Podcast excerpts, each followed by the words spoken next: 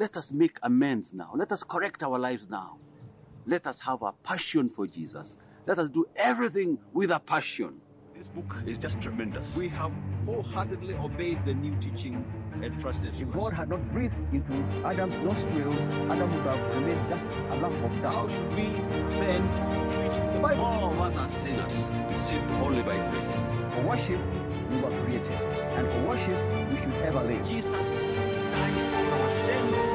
And so now that we have put our faith in Him, He takes away our sins. He covers under His righteousness.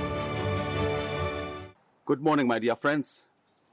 Another wonderful day, and it's such a pleasure for me to be in your presence once again. As always, I'm here to share with you, with us all, really, and with others, the Word of God, the Word of life. We live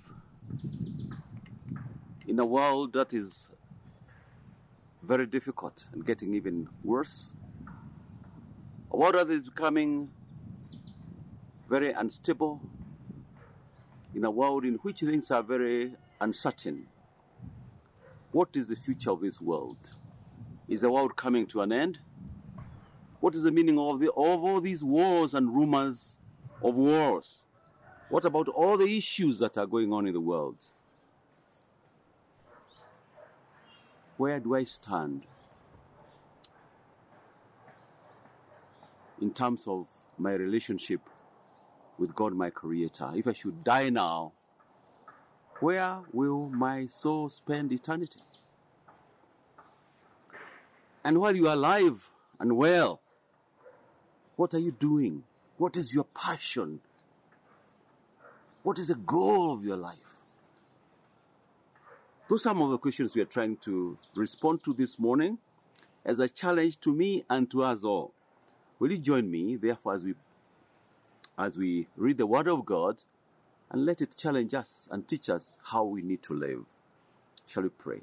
Father, in the name of Jesus, we thank you for this morning and pray, Lord, that you may help us to review ourselves, our lives. Try and find out whether what we are doing is fruitful. That in fact, whether what we are engaged in is what you called us to this world to do. What is our level of commitment? How is our work? How is my life influencing others? Is it for good? Is my influence for good or for evil? Teach us, O God, to be as you are, and as many as are called Christians to be like the Lord Jesus Christ, like yourself, O Jesus. And this we pray in the wonderful, in your wonderful name, in the very name of Jesus Christ, our loving Savior. Amen. Shall we read, my brothers, from 2 Corinthians chapter 5, verses 1 to 10? 2 Corinthians chapter 5, 1 to 10. This is Paul writing and saying, Now, now we know that if the earthly tent we live in is destroyed, we have a building from God, an eternal house in heaven, not built by human hands. Meanwhile, we groan, longing to be clothed with our heavenly dwelling, because when we are clothed, we will not be found naked. For while we are in this tent, we groan and are burdened, because we do not wish to be unclothed, but to be clothed with our heavenly dwelling, so that what is mortal may be swallowed up by life. Now it is God who has made us for this very purpose and has given us the Spirit as a deposit, guaranteeing what is to come. Therefore, we are always confident and know that as long as we are at home in the body, we are away from the Lord. We live by faith, not by sight. We are confident, I say, and would prefer to be away from the body and at home with the Lord. So we make it our goal to please Him, whether we are at home in the body or away from it. For we must all appear before the judgment seat of Christ, that each one may receive what is due to him for the things done while in the body, whether good or bad. For the things that we do in the body now, whether they are good or bad.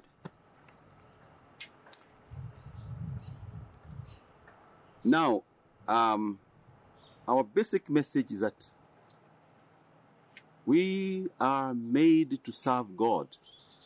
We are made, we were created to please God, to live for Him and to please Him, to do His will. So, are we doing that? What kind of us, I would like for us all to ask ourselves, what kind of a Christian am I? What is my passion?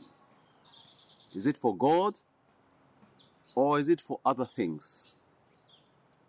Now, a few weeks ago, I had a, a person talking on television, or you know, there was a panel, of people discussing, talking, and one of them, um, I can't remember how the subject of God arose, but this man said, according to him, there is no God.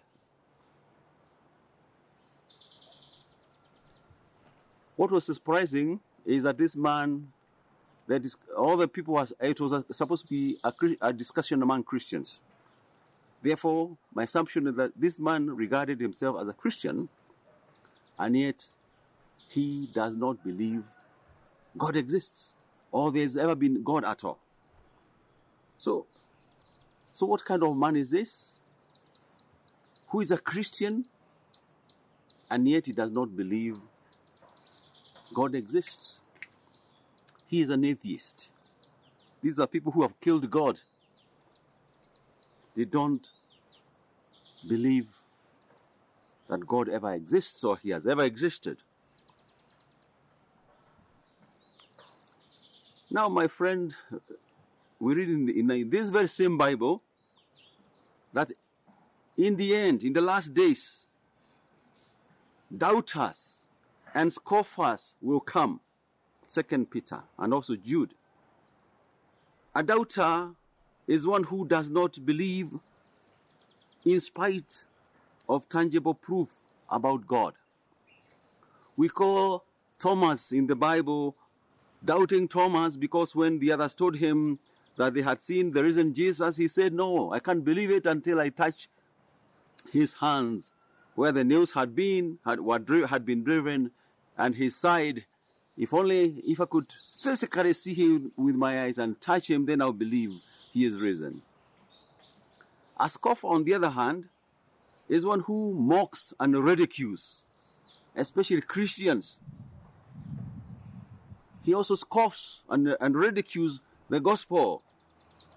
Sanballat in the book of Joshua and his friend Tobiah mocked and ridiculed and even threatened Nehemiah and his uh, uh, when they were build, rebuilding the wall of Jerusalem. But Nehemiah was not deterred nor threatened. He continued building the wall um, until it was completed. And this is this is an example of a man with a passion. He would not let even threats to his own life deter him. And so I'm saying that we all need to have passion for Jesus. We need to passionately do his work and do his will here on earth. Passion, by way of definition, you know, work it has several meanings. Some are some are negative, others are positive. Uh, for instance, we say passions do sometimes run high uh, during in, in at, at political meetings or at party uh, political party elections or during football matches. Passions, uh, you know, may be stirred up. Thus, or, or we have an, a hobby that you that, that you hold on to with a passion. That therefore we say, you know, uh, a passion is a strong emotion or interest in something or in somebody. You can love someone with a passion, or you can even hate someone with a passion. Men are commanded in the New Testament to love their wives with a passion. Amen. Uh, men, let us try and let us prayerfully uh, fulfill that commandment, shall we? So, passion, my friends, even when you look back at history, it has been, and it is, and it will continue to be the driving force in, in, in, in everything that we do, in all human endeavor. So, historically speaking, you know, um, uh, looking back at history, we can see that passion of the inventors, those people who we study, whose story we, we study in history, uh, achieved, you know, great milestone at their time because they had a passion. Some had a passion in war, in fighting, in building, in their inventions. Some were, were, were, were passionate about their about the arts, in music, architecture. For instance, the prince who built the Taj Mahal in India, one of the um, uh, the wonders, one of the wonders of the world, was a prince who built the Taj Mahal for the for the love of, of his life. This was passion, my friends, and without passion, life can be dull, boring, unproductive. But then there is also biblical passion, and that is our interest this morning. So let's try and answer two questions. What does God demand of us? And how do I get a passion for Jesus? Now, what does God demand? He wants us to be alive, not just surviving. He wants us to be passion, to live passionately, and to do whatever we do passionately.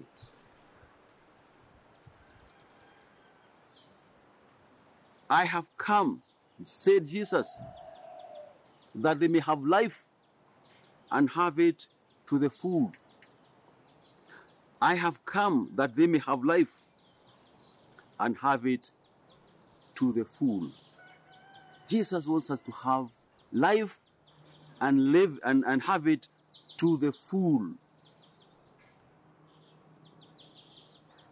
Be God seeks worshippers. God says, I seek worshippers who will worship me in truth and in spirit.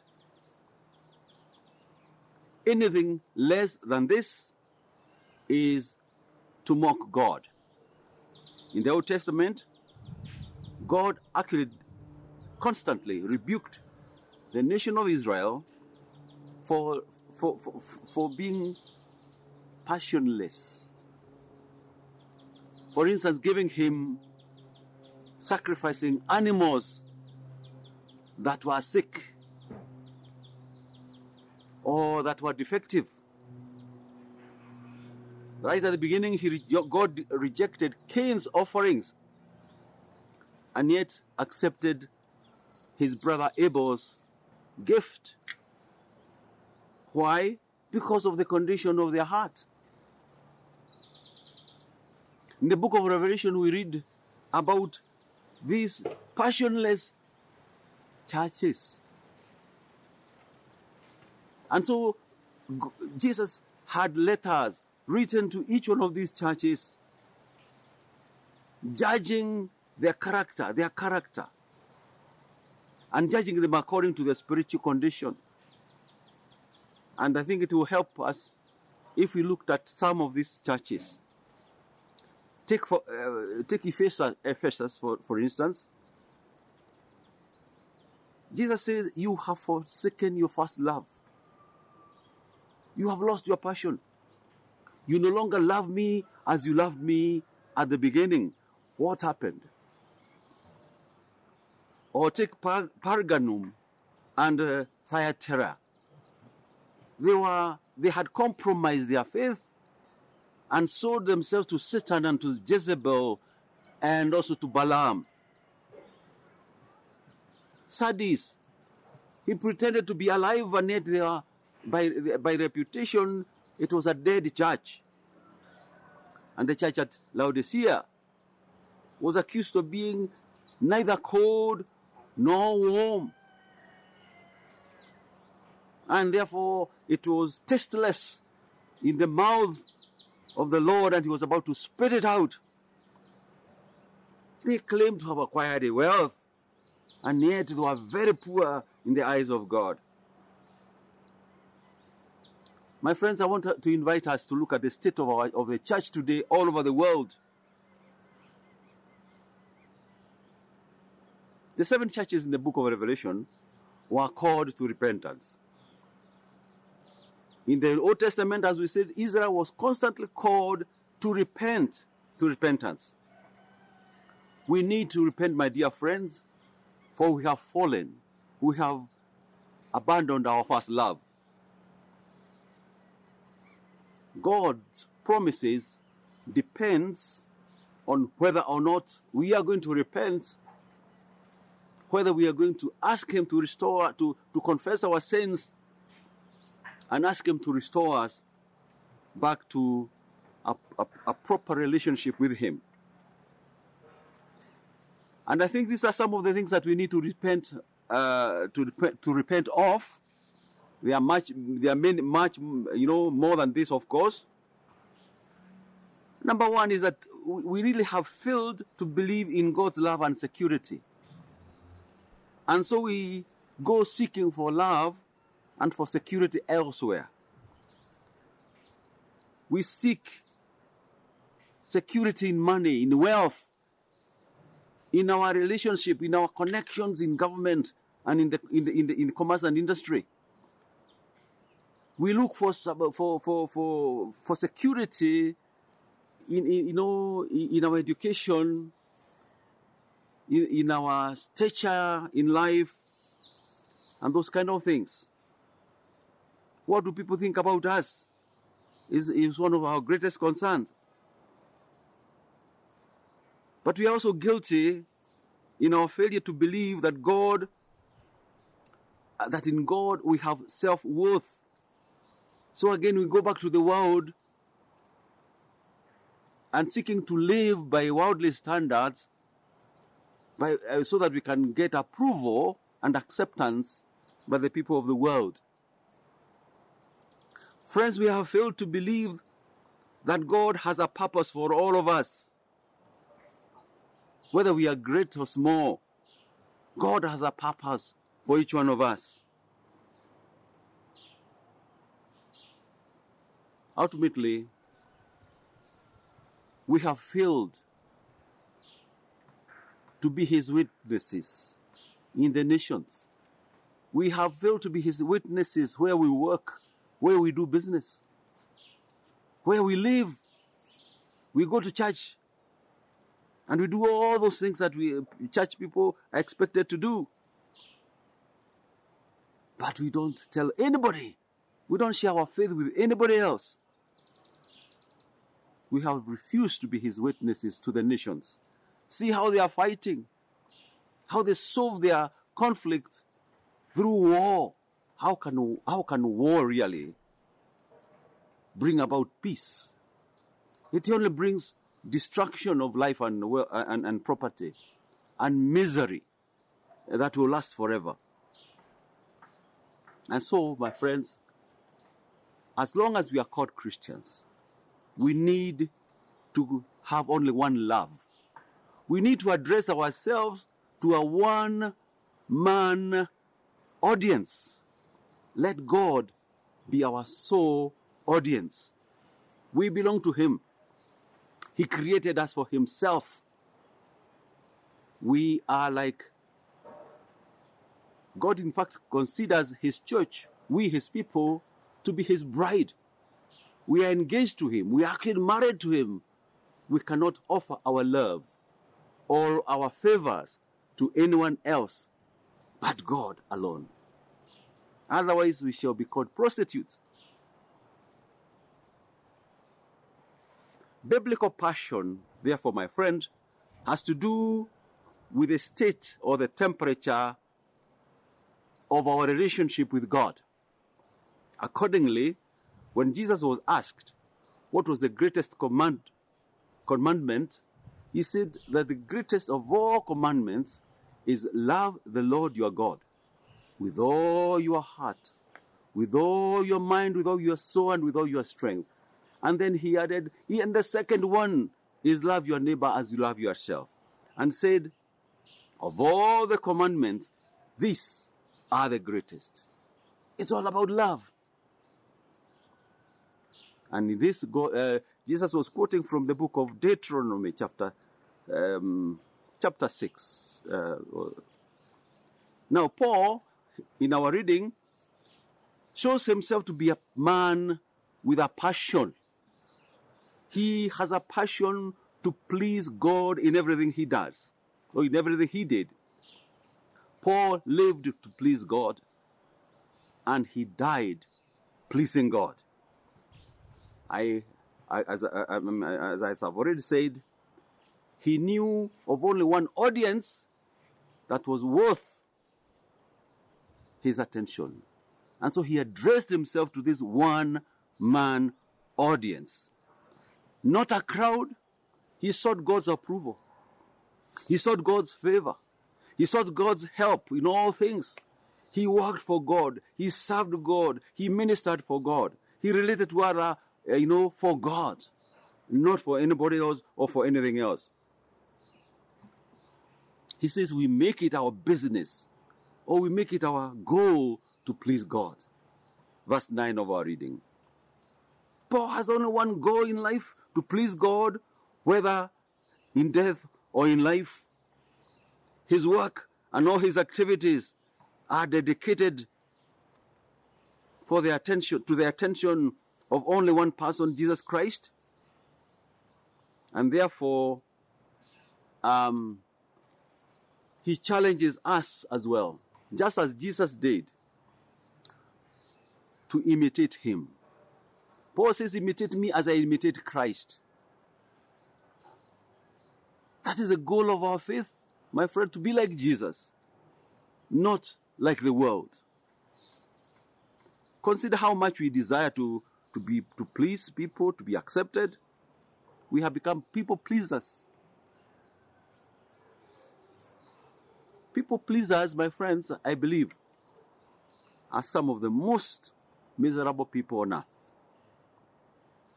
Even so, we still try to please people. We love to be admired. We, we want to be praised. And whatever little thing we do, we want to be thanked. We erect memorials for ourselves in our name. How can we say then that we are, we are, we are, we are Christians when we are so unlike Jesus?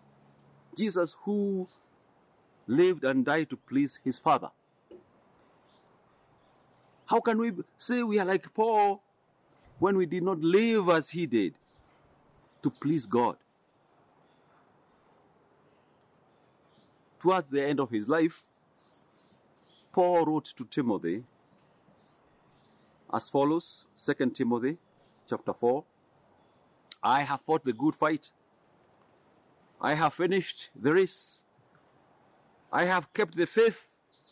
Now there is in store for me the crown of righteousness, which the Lord, the righteous judge, will award to me on that day, and not only to me, also, uh, not only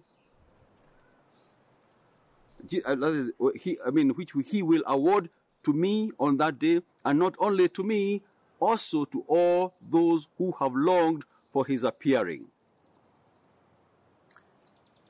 Now, my friends, that is a scripture. That is Paul. There's, there are also other people, you know, we can we can refer to. But the, the, the, the, the, the, these words are written for you and for me now. That's why we are reading them and talking about them. So let us ask ourselves what is my passion in life? What do I best, do I most like doing? What is it that I like doing most of all?